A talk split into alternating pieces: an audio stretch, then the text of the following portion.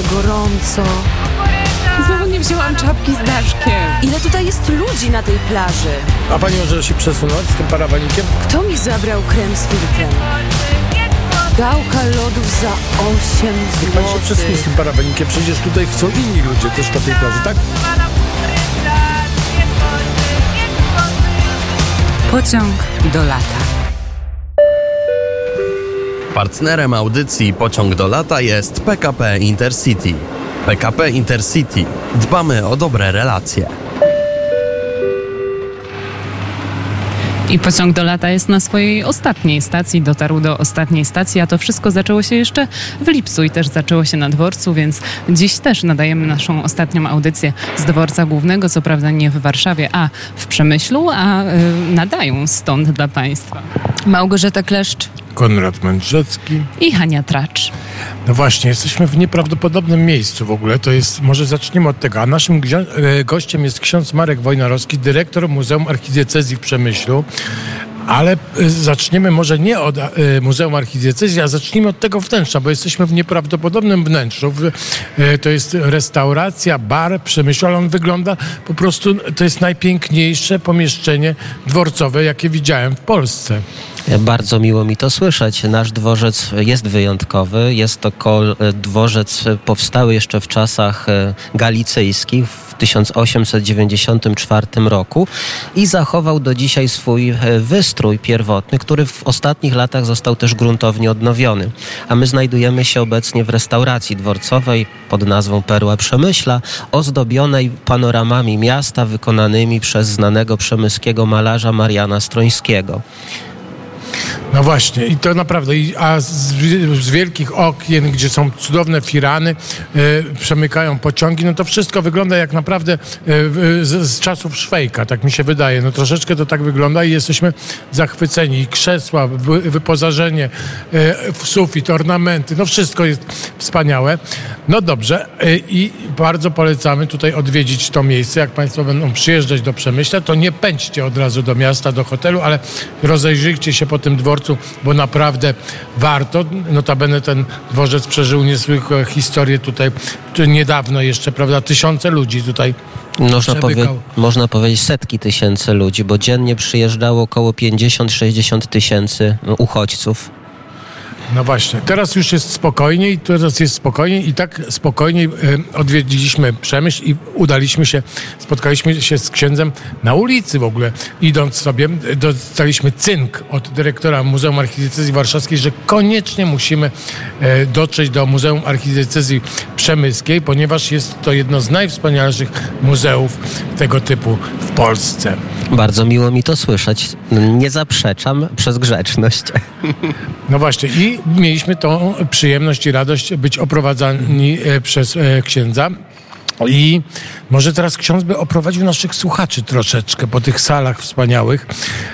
No bo ja pamię- no mam taką, taką ta w pamięci no niektóre artefakty, na przykład ten przenośny ołtarzyk, który po prostu jest takim ołtarzykiem, dla którego samego warto przyjechać w ogóle do tego muzeum i do Przemyśla w ogóle. Sam jeden, jedyny ołtarzyk, a jest takich przedmiotów o wiele więcej. Myślę, że to jest trudne, żeby tak wirtualnie Państwa oprowadzić, opowiadając jedynie o tym, co w muzeum się znajduje, ale dla zachęty powiem, że jest to jedno z najstarszych muzeów kościelnych w Polsce, bo założono je już w tysiąc dziewięćset drugim roku. Założył je też nie byle kto, bo święty Józef Sebastian Pelczar, nasz, nasz przemyski biskup. Muzeum liczy więc już ponad sto dwadzieścia lat i nieprzerwanie funkcjonuje mimo zaborów, dwóch wojen światowych i, i przenosin, które niedawno, bo w dwa tysiące ósmym roku przeżywaliśmy ze starej naszej siedziby do obecnej, czyli na Plac Katedralny w Przemyślu. Mamy szesnaście sal ekspozycyjnych, w których prezentujemy sztukę głównie sakralną, ale też jak Państwo mieliście okazję zobaczyć, a słuchacze jak przyjadą to zobaczą, mamy też i sztukę świecką, portrety od epoki baroku, mamy ogromną kolekcję tkanin liturgicznych, tylko niektóre z nich niestety pokazujemy, ale takie za to unikatowe, bo na przykład tkaniny, które były zdobyczami wojennymi spod Wiednia w tysiąc sześćset osiemdziesiątym trzecim roku, z których później uszyto szaty liturgiczne, mieści się w naszym muzeum muzeum także kolekcja sztuki średniowiecznej, obrazy tablicowe, rzeźby, przykłady rzemiosła właśnie takiego średniowiecznego. Pochwalę się, że jeden z naszych obiektów pojechał do Krakowa obecnie na tą wielką wystawę Obraz Złotego Wieku na Wawel, na Zamek Królewski. Ta wystawa będzie niedługo, bo czternastego chyba września otwierana, więc, więc też ciekawy obiekt. No i to, co pan zauważył, właśnie ten ołtarzyk podróżny z Rzymu przywieziony, dużo pamiątek związanych z osobą świętego papieża Jana Pawła drugiego. Zresztą to chyba w wielu muzeach kościelnych możemy zobaczyć. No cóż jeszcze, no... No jest też piękna wystawa zdjęć Adama Bujaka poświęcona właśnie papieżowi, które świetnie są wyeksponowane jakby, jakby w kontekście tych właśnie darów, które Jan Paweł drugi przekazywał Przemyślowi i nie jest ich malutko wcale. Dwie sale. Dwie sale i, i to się tak zbierało i zbierało, prawda? Jak jest w ogóle z... z, z gośćmi. W ogóle, czy macie gości dużo i czy robicie na przykład oprowadzanie takie, mm-hmm. bo my mieliśmy to szczęście, że księdza spotkaliśmy, ksiądz się z nami umówił, ksiądz nas oprowadził. No, jak się chodzi po szesnastu salach, to może coś umknąć. Więc my każdego gościa traktujemy wyjątkowo i każdy, nawet jeśli przyjdzie indywidualnie, będzie oprowadzony przez nas po muzeum, ale niestety ubolewamy w, od czasów pandemii na to, że coraz mniej osób nas odwiedza. Więc, więc rzeczywiście brakuje nam zwiedzających, brakuje turystów, którym moglibyśmy opowiadać o tych skarbach, które w muzeum się znajdują. Znajdują się tam kielich, kielichy józefińskie i to jest bardzo ciekawa historia, to znaczy mnie zaciekawiła i bardzo bym prosiła o jej przytoczenie ponowne. To jest rzeczywiście bardzo ciekawy zespół obiektów, bo to są naczynia liturgiczne wykonywane bądź z drewna, bądź z cyny, czyli z takich materiałów właściwie bezwartościowych. A była to w pewnym sensie konieczność, ponieważ w czasach józefińskich, kiedy um, cesarz austriacki wprowadzał kontrybucję, zabierano z kościołów wszystko, co posiadało jakąkolwiek wartość, czy naczynia złote, srebrne, e, zabierano dzwony i przelewano na potrzeby wojen prowadzonych przez cesarstwo. No i, i stąd wynikała konieczność, żeby zastępować je naczyniami, które już nie będą kusiły. I stąd właśnie drewniane monstrancje, kielichy, relikwiarze, czy też cynowe. No a jak opuściliśmy tych szesnaście sal, to udaliśmy się do podziemi katedry i to była też niesamowita wycieczka. E, no i kto leży w podziemiach katedry i dlaczego? Zawsze mówię, że wizyta w podziemiach naszej archikatedry to jest w pewnym sensie podróż w czasie, bo przenosimy się najpierw do wieku osiemnastego, to są główne krypty pod nawami świątyni, a potem takim powiedzmy podziemnym tunelem wkraczamy aż do wieku dwunastego-trzynastego, czyli do wnętrza romańskiej rotundy Świętego Mikołaja, która pod prezbiterium katedry się znajduje i została w ostatnich latach odnowiona. A same zaś podziemia są miejscem spoczynku naszych przemyskich biskupów. Tam znajdziemy ich i sarkofagi, i odrestaurowane barokowe trumny. Był to taki duży projekt, który zrealizowaliśmy w ostatnich latach, który ma pokazywać także tradycje pogrzebowe, funeralne epoki baroku na podstawie właśnie tych pochówków biskupów przemyskich. No właśnie, bardzo polecamy. Przeszliśmy całą trasę, bardzo wielką. No może jeszcze, warto by było może się zatrzymać dłużej przy niektórych, w niektórych miejscach, ale to rzeczywiście sprawiało wrażenie. Jest tam taka między innymi szklana podłoga i za szklaną, tam widać no, no po prostu czaszki osób, które zostały pochowane, są niezidentyfikowane do końca, ale to robi wrażenie wielkie. A jeszcze chciałem zapytać, bo ja później miałem taką radość i przyjemność, pochodziłem po kościołach właśnie i cudowne, może jeszcze dwa słowa o innych kościołach, na przykład kościół Świętego Antoniego i kościół Franciszkanów, bo to nieprawdopodobne. Kościół Franciszkanów jest częściowo w remoncie, tam część jeszcze jest zasłonięta, ale, ale ten kościół robi niezwykłe wrażenie i tam jest obraz misjonarzy z Peru, tak słyszałem, jakiś nieprawdopodobny Antoni. Ja go nie, nie, nie dostrzegłem, ale może dwa słowa o tych dwóch kościołach, bo one naprawdę robią wrażenie. Od posadzki po... To są nieprawdopodobne arcydzieła w ogóle. Tak, to są jedne z najpiękniejszych kościołów przemyskich. Dołożę jeszcze do nich dwa następne, czyli Kościół Karmelitów Bosych, który się najwyżej w mieście znajduje w panoramie miasta, i Kościół Księży Salezjanów po drugiej stronie rzeki. A o kościele franciszkanów konwentualnych mówi się, że to jest przemyski strojniś, bo jest to wnętrze bardzo dobrze zachowane i jednorodne stylistycznie z późnego baroku, czy też z epoki rokoko. Więc mamy tam roztańczone figury świętych, zresztą warsztatów lwowskich. To są przykłady właśnie tej słynnej szkoły lwowskiej rzeźby barokowej, która także i tu w Przemyślu się znajduje właśnie, czy to u franciszkanów, czy też w kościele karmelitów bosych. Tam jeszcze mamy większe figury tych świętych i też takie bardzo roztańczone, bardzo charakterystyczne właśnie dla, dla tej epoki. U franciszkanów y, też mamy piękne polichromie, obecnie właśnie w remoncie, to pan zauważył. Y, jest tam też obraz y, franciszkańskich męczenników z Peru, właśnie to o, o nich pan wspominał, y, ale to jest współczesne dzieło. Ale także w muzeum i nie tylko, i też poza nim upamiętnienie ważnej dla Przemyśla postaci. Chodzi o Aleksandra Fredrę i to nie tego komediopisarza. Tak, my w Przemyślu mamy wielu Fredrów, którzy byli ważnymi postaciami dla historii Polski, ale dla naszej diecezji takim szczególnie ważnym był biskup Aleksander Antoni Fredro, który kierował diecezją w latach tysiąc siedemset dwadzieścia cztery do tysiąc siedemset trzydzieści cztery.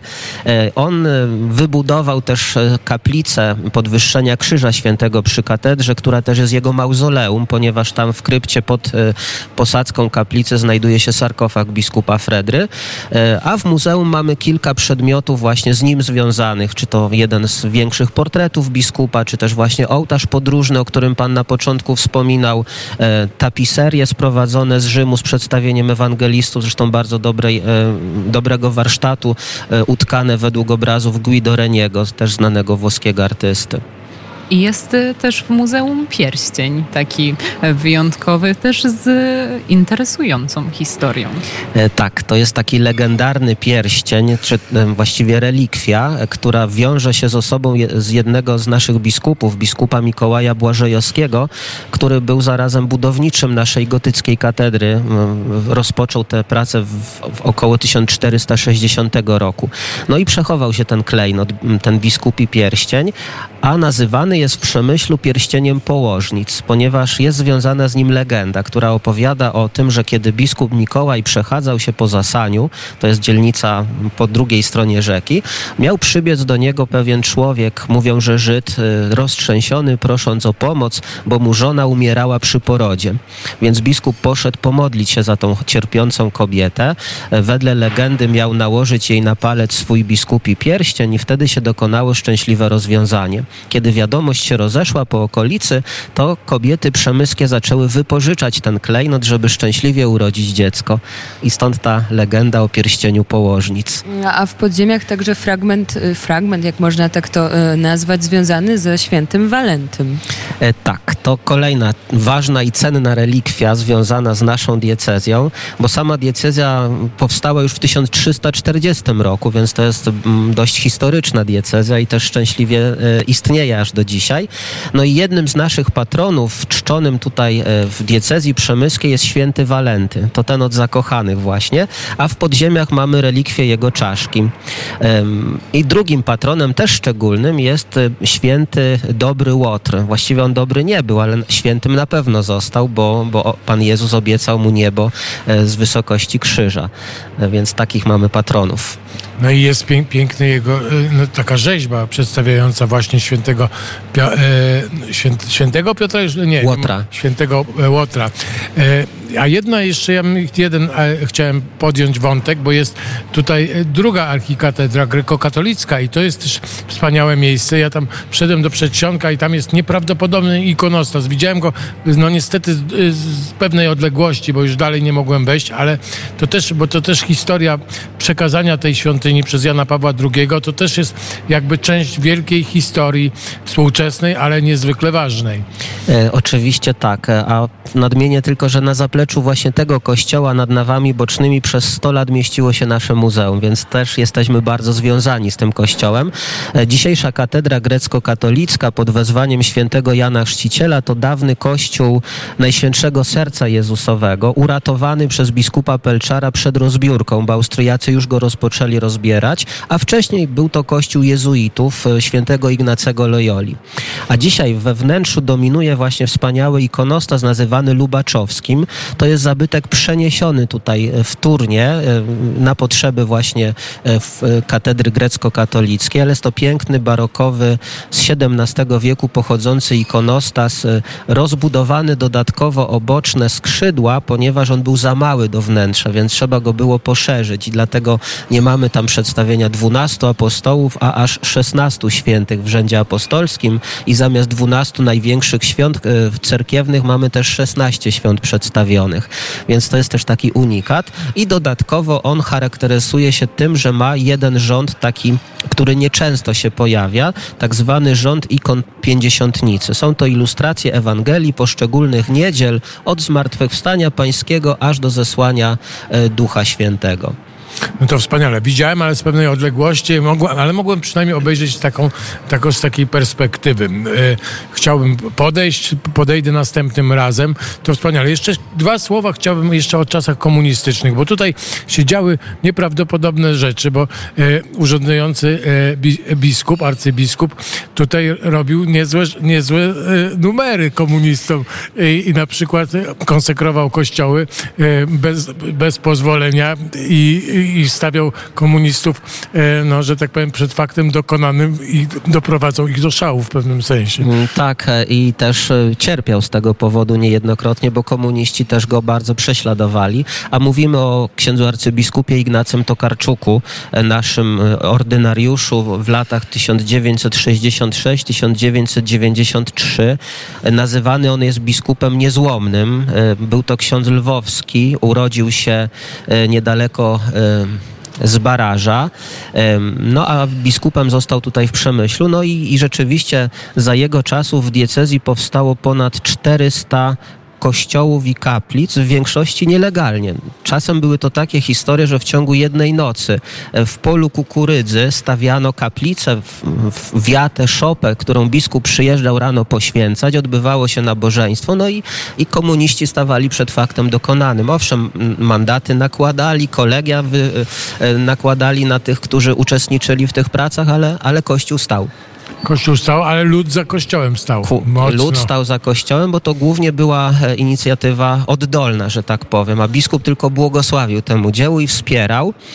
Też idea księdza biskupa była taka, że on chciał, żeby wierni nie mieli do kościoła dalej jak dwa do trzech kilometrów i dlatego taka wielka liczba tych nowych świątyń na terenie diecezji, co dla nas dzisiaj jest trochę, można powiedzieć, uciążliwe, bo mamy parafie, które mają około dwóch tysięcy czy półtora tysiąca wiernych i cztery do pięciu kościołów na utrzymaniu. No to i co? Ale ten duch został w narodzie? No został, bo za następnego biskupa, czyli księdza arcybiskupa Józefa Michalika, powstało jeszcze około stu nowych kościołów, tylko to już w większości legalnie. No to wspaniałe. No powoli będziemy y, y, księdzu y, y, się żegnali z księdzem. E, dziękujemy bardzo. Ksiądz Marek Wojnarowski, dyrektor Muzeum Archidiecezji Przemyskiej. E, no czekamy na e, wizytę w Warszawie duszpasterską u nas w siedzibie Radia Wnet. E, mam nadzieję, że e, ksiądz lubi róże Europy. Lubi? Jak najbardziej, tak. No, no i pod, podczas podróży, letniej podróży Pociągu do Lata towarzyszą nam te e, akcenty włoskie. Byliśmy w Jarosławiu, tam także e, pewien Włoch często przybywał i e, handlował i wcześniej byliśmy w Tarnowie, do którego e, przybywali także wło, włoscy architekci, czy e, w Lesznie, także tutaj ten fragment włoski się e, pojawia, a teraz trochę może fragmentu węgierskiego, ponieważ dotarł do nas znajoma twarz. e, Mikołaj Murkociński przybył na piękny dworzec w Przemyślu, chociaż nie pierwszy raz chyba go widzi. Dzień dobry. Dzień dobry, dzień dobry Państwu. Nie pierwszy raz. Jest to mój ulubiony dworzec w całej Polsce i myślę, że też najpiękniejszy, taka troszkę miniatura dworca krakowskiego, a przybyłem rzeczywiście z Krasiczyna, ponieważ jak się już jest w tym Krasiczynie, to zaglą- nie zaglądnąć do Przemyśla to jest grzech. No właśnie, a w Krasiczynie trwa Uniwersytet Letni, Szkoła Liderów Instytutu Felczaka, to pełna nazwa, w której Mikołaj uczestniczy od początku. I jak teraz chwilę oddechu tutaj w Przemyślu, jesteś w stanie tak podsumować, czy masz jakąś konkluzję po tych spotkaniach, poza tym, że pewnie Krasiczyn jest piękny?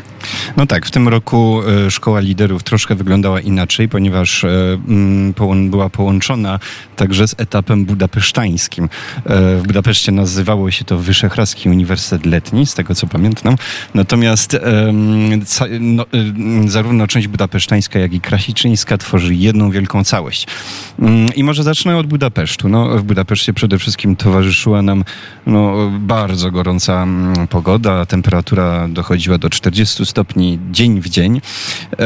No i tam przede wszystkim bardzo dużo, bardzo dużo paneli z gośćmi węgierskimi. Ale przybyłeś także do Budapesztu w czasie mistrzostw. Tak, w czasie mistrzostw, mistrzostwa także tutaj były, wszyscy śledzili, można było też usłyszeć z naszej sali, gdzie się odbywały panele,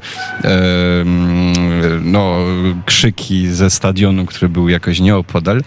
Natomiast rozmowy no, toczyły się na tematy poważne, konkretnie na temat przyszłości Grupy Wyszehradzkiej. Przede wszystkim były to rozmowy na temat różnic i na temat bieżących problemów. No i oczywiście na temat tego, co powinno zostać zrobione, aby ta współpraca wyszehradzka wyglądała jakoś no, lepiej. Różne były pomysły, instytucjonalizacja, pogłębianie, aczkolwiek nie było konsensusu. Teraz to wydarzenie, które dzieje się w Krasiczynie, ma podobny cel?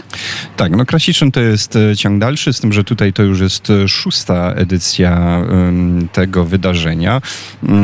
Trwa ono już od dwudziestego ósmego sierpnia, jutro się oficjalnie kończy, natomiast format jest podobny, a mianowicie również są panele dyskusyjne, również są goście z Polski, z, z Węgier, z Czech i ze Słowacji.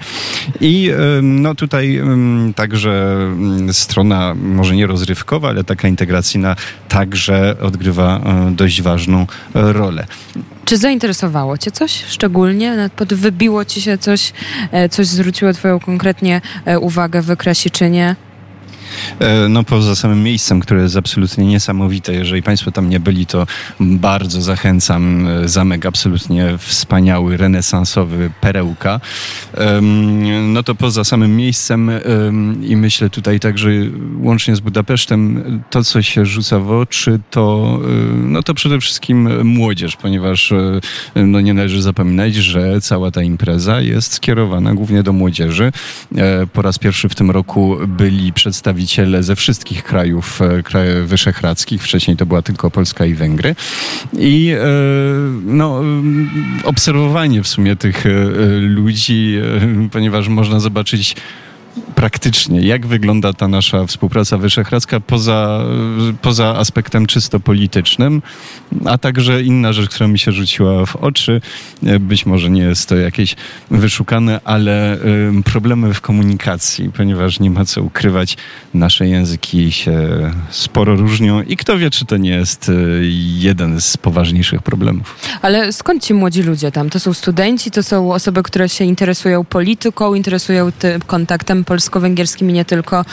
Skąd oni się tam wzięli akurat w Krasiczynie? Skąd, czy jest jakiś punkt, który ich łączy? Czy jest punkt, który ich łączy? Na pierwszy rzut oka nie, nie, dlatego że są to ludzie z bardzo różnych środowisk. Są to studenci, są to też ludzie, którzy dopiero co skończyli studia. Młodzi dziennikarze. Przeprowadziłem między innymi bardzo ciekawą rozmowę z dziennikarzem słowackim, który, który jeszcze studiuje, ale który przedstawił bardzo ciekawą i wnikliwą analizę problemów, które nurtują Grupę Wyszehradzką. Są licealiści, są nawet, są nawet uczniowie Liceum Plastycznego w Zakopanem, więc bardzo, bardzo różnorodna grupa, grupa ludzi. więzi. No i tak, i to jest, myślę, w tym wszystkim najciekawsze i też dobry pomysł, ponieważ jeżeli popatrzeć na sondaże, które zostały zresztą zaprezentowane w czasie, w czasie tego wydarzenia, no po, nadal się słabo znamy tak na płaszczyźnie czysto ludzkiej.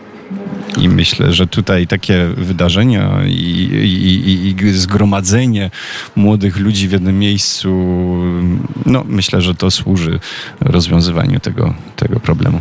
Czyli tak, po pierwsze rozumiem, że głównie po angielsku próbowaliście się dogadywać z Węgrami, ale teraz chciałem zapytać, bo ten y, aspekt tych y, młodych ludzi z liceum plastycznego w Zakopanem, to mnie y, jakby zaraz się uruchamia ten, y, to okienko kultura. Właśnie jak, jak z tymi płaszczyznami dotyczącymi kultury i y, właśnie współpracy, no nie tylko właśnie politycznej, gospodarczej, ale właśnie na niwie kultury i wzajemnych budowania relacji, ewentualnie warsztatów, nie wiem, y, szukania właśnie wspólnego języka y, w obrębie sztuki. No tutaj y, rzeczywiście jutro, y, jutro na, na, przepraszam, na dzisiaj jest jeszcze przewidziany y, panel, o którym wspominaliśmy w dzisiejszym y, poranku wnet, k- k- który nadawaliśmy właśnie z zamku w Krasiczynie, a mianowicie panel zatytułowany Rola kultury w naszym życiu, oczywiście in extenso rola kultury w integracji wyszehradzkiej. Y, wspomniałem o O, o uczniach liceum plastycznego.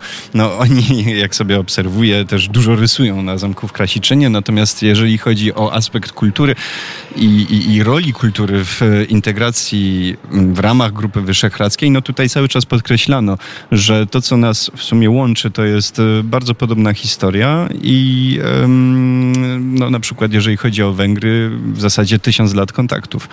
W związku z czym istotnie tutaj kultura jest być może tym spoiwem, które należy jak najbardziej dopieścić i no to tak, także znajduje swój wyraz w programie zarówno wydarzenia w Budapeszcie, jak i w Krasiczynie. No może tutaj wrócę do Budapesztu. Jednym z elementów programu no, to, była, to było także poznawanie historii Węgier i wizyta w parlamencie, w którym także no, wytłumaczono uczestnikom, jak No, jakie wyglądają tradycje polityczne Węgier, które są no, fascynujące. Czyli mimo, mimo pewnych, że tak powiem, rys, to jednak cały czas obowiązuje e, powiedzenie Polak-Węgier, dwa bratanki. Trzymamy się tego, tak? No to jest e, pytanie, na które próbujemy odpowiedzieć w ramach podcastów, które e, także tutaj nagrywamy i które będą do słuchania w ramach audycji Rozmowy Polsko-Węgierskie. E, tak, e, wydaje się, że mimo wszystko, mimo różnych trudności i niezrozumienia, ponieważ e, w dużej mierze e, obecne jakieś turbulencje wynikają z, z niezrozumienia wzajemnego. To no, takie moje być może osobiste odczucia, ale także konkluzja, która, y, która, która przebija z tych różnych paneli, no to właśnie, że, że, że jest to nadal prawda, że jest to nadal prawda. To jest mi- miły akcent, miła kropka I, i biegniesz i dzisiaj wracasz do Krasiczyna. Może nie tak. biegniesz, bo to jednak byś chyba za dwa dni biegł. Nie, nie biegnę, próbuję, do Krasiczyna wracam, problem... Ile byś biegł z Przemyśla do Krasiczyna? Nie wiem, z półtorej godziny, natomiast A, przedostać, się, przedostać się z Przemyśla do Krasiczyna to jest... Być może trudniejsze niż z Budapesztu do Krakowa. Tak czy inaczej życzymy Ci, żebyś tam dzisiaj wrócił do Magdaleny Uchaniuk i jutro poranek także z Krasiczyna, o ile się nie mylę. Mylę się. Mylisz się, mylisz się, ponieważ jutro już niestety się rozjeżdżamy. Koniec Uniwersytetu Letniego. Natomiast dzisiaj był, dzisiaj był ostatni poranek z Krasiczyna. Ale rozmowy, które przeprowadziliśmy i w Krasiczynie, i w Budapeszcie, tak jak wspomniałem, będą do odsłuchania w ramach rozmów polsko-węgierskich. I to, co wiem też na pewno, to to, że jutro od godziny jedenasta zero pięć radiowy słup ogłoszeniowy z Krakowa. My w Przemyślu sobie tutaj siedzimy na dworcu. Za chwilę będziemy musieli się ruszyć i wejść do pociągu już, proszę Państwa, i zrobić wielkie papa, no bo minęły te tygodnie naszej, pod, naszego podróżowania. Pamiętam jeszcze ten dzień w Międzyzdrojach, kiedy była taka wielka burza. Trzymałem parasol w ręku, który nas unosił. W ogóle wszyscy się unieśliśmy nad, nad tym polskim morzem, bo taki był wiatr i było zimno.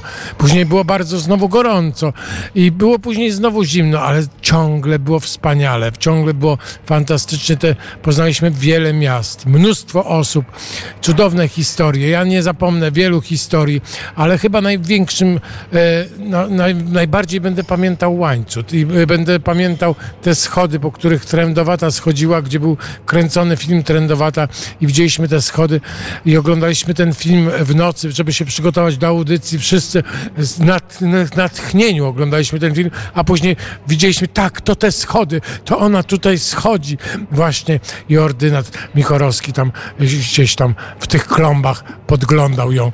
No to było niesamowite, to było niesamowite, ale wspaniały też księgarz. Łańcut jakoś mi utkwił najbardziej w pamięci, bo tam wspaniały też księ, księgarz, antykwariusz, malarz, który e, pięknie opowiadał o, o właśnie o tym, jak, jak za, zaczął właśnie pracować jako antykwariusz uliczny, ale jednocześnie malować obrazy. No i tych spotkań było mnóstwo. Dzisiejsze spotkanie z dyrektorem Muzeum Archidiecezji e, właśnie tutaj w Przemyślu, wspaniałe, wspaniała, no to najświeższa historia, ale oczywiście wracaję, wracam pamięcią do spotkania w, Archidiecezji, w Muzeum Archidiecezji Tarnowskiej, jednej z najpiękniejszych w ogóle na, e, polskich, e, usytuowanej w czterech kamienicach i szliśmy przez te kamienice. Tam remont trwał i jeszcze to też wyglądało niesamowicie, ponieważ te gotyckie e, rzeźby były w takiej, takiej sytuacji nieekspo, nie, nie, nie ekspozycyjnej, bym powiedział, ale za to to nabierało dodatkowego, że tak powiem, e, sznytu takiego niesamowitego, więc no po prostu kalejdoskop, że użyję tego słowa e, podobnego do tytułu audycji Konrada Mędrzeckiego sobotniej, która odbędzie się o ósmej i będzie rozmowa też e, z profesorem Jerzym Miziołkiem między innymi, ale jutro jeszcze będzie też przecież o godzinie jedenastej e, słup ogłoszeniowy, radiowy słup ogłoszeniowy, który będzie nadawany, proszę Państwa, znikąd inąd, tylko z siedziby Muzeum Narodowego w Krakowie, ale ja trzeciego maja i będziemy, mamy już obiecaną rozmowę z profesorem e, Andrzejem Szczerskim, dyrektorem tego muzeum, który e, kilka minut obiecał nam poświęcić i będziemy opowiadać o tym, co się dzieje też właśnie w Muzeum Narodowym w Krakowie i nie tylko pewnie w Muzeum Narodowym w Krakowie, bo tutaj e, w Krakowie też się dzieją inne rzeczy, bo to nie jest takie bardzo małe miasto, a nawet trochę większe jest. Tak, to tak jak, jak mówił Konrad Mędrzecki, dużo miast i ciężko właściwie wybrać to, co się najbardziej podobało, bo mówiąc całkowicie szczerze, w każdym z tych miejsc był chociaż jeden człowiek, który nas w jakiś sposób zaczarował, zaczarował swoją wiedzą i też jak najczęściej bywało miłością do własnej pracy i tego, w jaki sposób opowiadał o tym w radiu. Był pewien przystanek w Poznaniu, w Poznaniu, w którym co prawda nie mieliśmy popołudnia, ale zdążyliśmy w skoczyć do Muzeum Narodowego. Ja pierwszy raz w życiu, a przynajmniej w tym życiu takim świadomym, bo może jako mała dziewczynka byłam, ale teraz pierwszy raz w życiu mogłam oglądać nieprawdopodobną kolekcję prac w Muzeum Narodowym. Przede wszystkim ogromną mojego ulubionego polskiego malarza Jacka Malczewskiego, Błędne koło oczywiście w epicentrum. Całe mnóstwo innych prac tego artysty, sprowadzane także jego obrazy ze Lwowa. Możemy oglądać także przepiękne rzeźby Józefa Mechofera, czy Wojciecha Weissa, czy um, oczywiście Witolda Pruszkowskiego. To ciężko wymieniać e, faktycznie z wystaw, bo zazwyczaj jak jesteśmy w miastach, to udajemy się pierwsze co do Muzeum Narodowego lub Okręgowego, jeżeli to jest mniejsze miasto. I faktycznie muszę powiedzieć, że Poznań jest, prezentuje przepiękną, wielką wystawę, e, galerię prac polskich. E, obrazy naprawdę kapitalne, n- nie tylko Jacka Malczewskiego, więc także warto tam, warto tam wstąpić. A to, co mnie może tak zaczarowało i myślę, że będę pamiętać te historie, to historie odnośnie przeklętego, może tam takiego nawiedzonego Muzeum Etnograficznego w Tarnowie. To właśnie tam podobno straszyło i straszy nadal. Także obraz Wojciecha Weissa, Cyganka wisi, Cyganka, której tak może niezbyt przyjemnie, a na pewno tajemniczo patrzy z oczu i to podobno podobno między innymi właśnie za sprawą tej pracy niewykluczone, że tam jakieś zjawiska nadprzyrodzone, paranormalne się odbywają. To faktycznie piękny domek, piękny dworek Muzeum Etnograficznego, w którym też nie wiadomo, co wcześniej się działo, nie ma wzmianki, żadnej informacji i to nawet takie wzbudza dziecięce myślenie o takiej tajemnicy, o takiej metafizyczności, czego się faktycznie bardzo przyjemnie słucha. A miejsce, które najbardziej podobało mi się do tego, żeby może po prostu zwyczajnie tam zamieszkać kiedyś, to Oborniki Śląskie. Faktycznie kiedyś nazywane zielonymi płucami Wrocławia, dziś już nie, ale tak myślę, że jakby ktoś to powiedział, to aż tak by nie kłamał, bo faktycznie jeden wielki, piękny las i to czuć w powietrzu i to widać w krajobrazie, cudowne poniemieckie wille, w których chciałoby się spędzić kilka nocy. To właśnie Oborniki Śląskie i cały Dolny Śląsk, który jest taką piękną polską ziemią, do której warto pojechać i na, a już na pewno w tym czasie, kiedy wszystko już zakwitło w lecie, pięknym lecie, czas spędzić. No i jeszcze ja chciałbym powiedzieć, że padliśmy do Zalipia, jeżeli chodzi o piękne miejsca i niesamowite miejsca, no to Zalipie, gdzie kolorowe domki, które zresztą Adam Bujak uwiecznił w swoim albumie kiedyś. Adam Bujak też tam tutaj towarzyszy, bo byliśmy w miejscach właśnie związanych z miejscami, w które on fotografował i wydawał albumy. Zalipie to, było, to był jeden z albumów Adama Bujaka. Wspaniały, no wspaniałe domki, wspaniali artyści, artystki, cała rodzina zalipiańskich artystek malujących wspaniałe rzeczy na domach, ale nie tylko na domach, takich, takie rzeczy, które są na sprzedaż, jeżdżą po Polsce, ale i po całej Europie i to jest naprawdę zupełnie bajkowa historia, te domy w Zalipiu. Pierwszy raz widziałem wcześniej zdjęcia i to naprawdę robi wrażenie, chociaż przygotowany byłem na to, że będą, będą te domy na przykład w takim ba- bardziej e, stłoczone ze sobą, że będzie te, te, te kolorowe, te, ta kolorowa wieś będzie taka e, jakby skondensowana. Nie jest tak. Jest tak, że te domy są od siebie oddalone i trzeba przyjeżdżać do poszczególnych domów i sobie, proszę Państwa, e, oglądać te domy pojedynczo. To wspaniałe rzeczy, wspaniałe rzeczy. No i też chciałem powiedzieć, że e, zadebiutowałem jako wioślarz i udało mi się, proszę Państwa, dopłynąć z całą załogą, e, wiosłując dzielnie do brzegu w jednym, na jednym ze wspanialszych jezior, jakie odwiedziliśmy, w dodatku wyposażonym w borówki, prawda?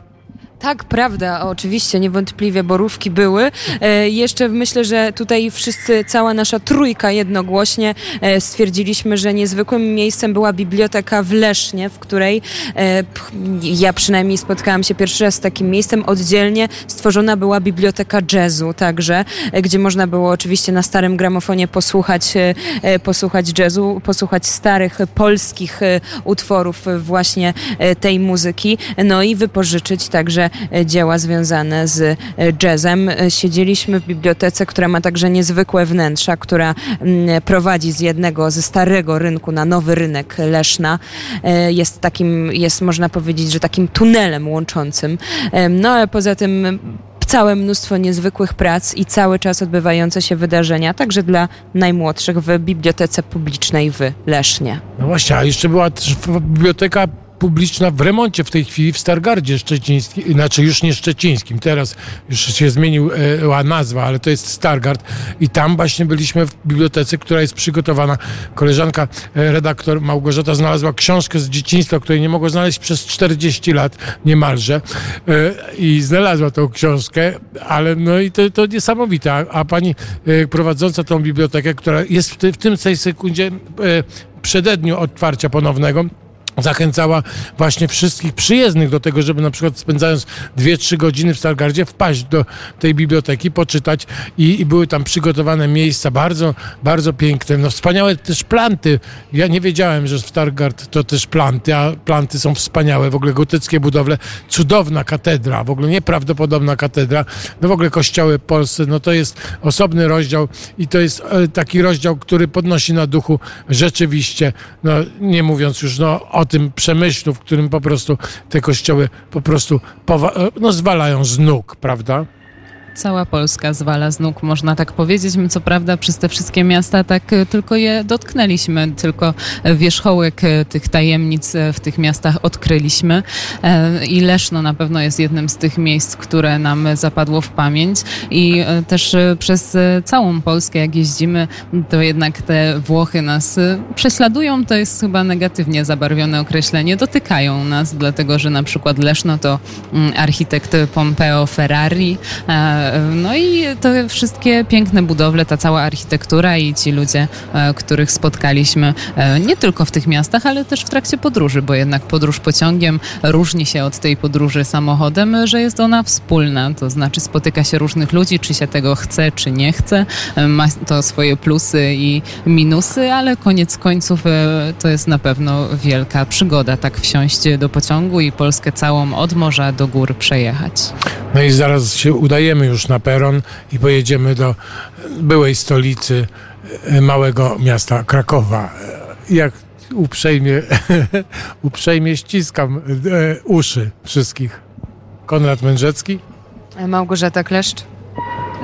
Wszyscy ściskamy uszy wszystkich Państwa i bardzo serdecznie dziękujemy, że Państwo z nami wytrwali przez ten prawie miesiąc popołudnie od poniedziałku do piątku. Było nam niezwykle przyjemnie tę audycję dla Państwa prowadzić i za możliwość, że tą Polskę mogliśmy razem z Państwem odkrywać. I pozdrawiamy na koniec pewną przyjemną wieś położoną niedaleko Szczecina, Obryty, w której także było nam dane spędzić kilka nocy. To wspaniałe, cichutkie, piękne miejsce, a gospodarze, którzy nas przyjęli, ach, co tu dużo mówić, no przeprzyjemni. Do usłyszenia już jutro z częścią z nas w radiowym słupie ogłoszeniowym prowadzonym z Muzeum Narodowego w Krakowie. A co dalej? Jakie przystanki i czy ten pociąg zostanie reaktywowany, czy tym razem będzie pociągiem do jesieni? Proszę słuchać Radia Wnet. A czy znajdziemy Wars w tym naszym pociągu do Krakowa? To się do... Ale gorąco. Znowu nie wzięłam czapki z daszkiem. Ile tutaj jest ludzi na tej plaży? A pani może się przesunąć z tym parawanikiem? Proszę bardzo. Pociąg do lata. Partnerem audycji Pociąg do lata jest P K P Intercity. P K P Intercity. Dbamy o dobre relacje.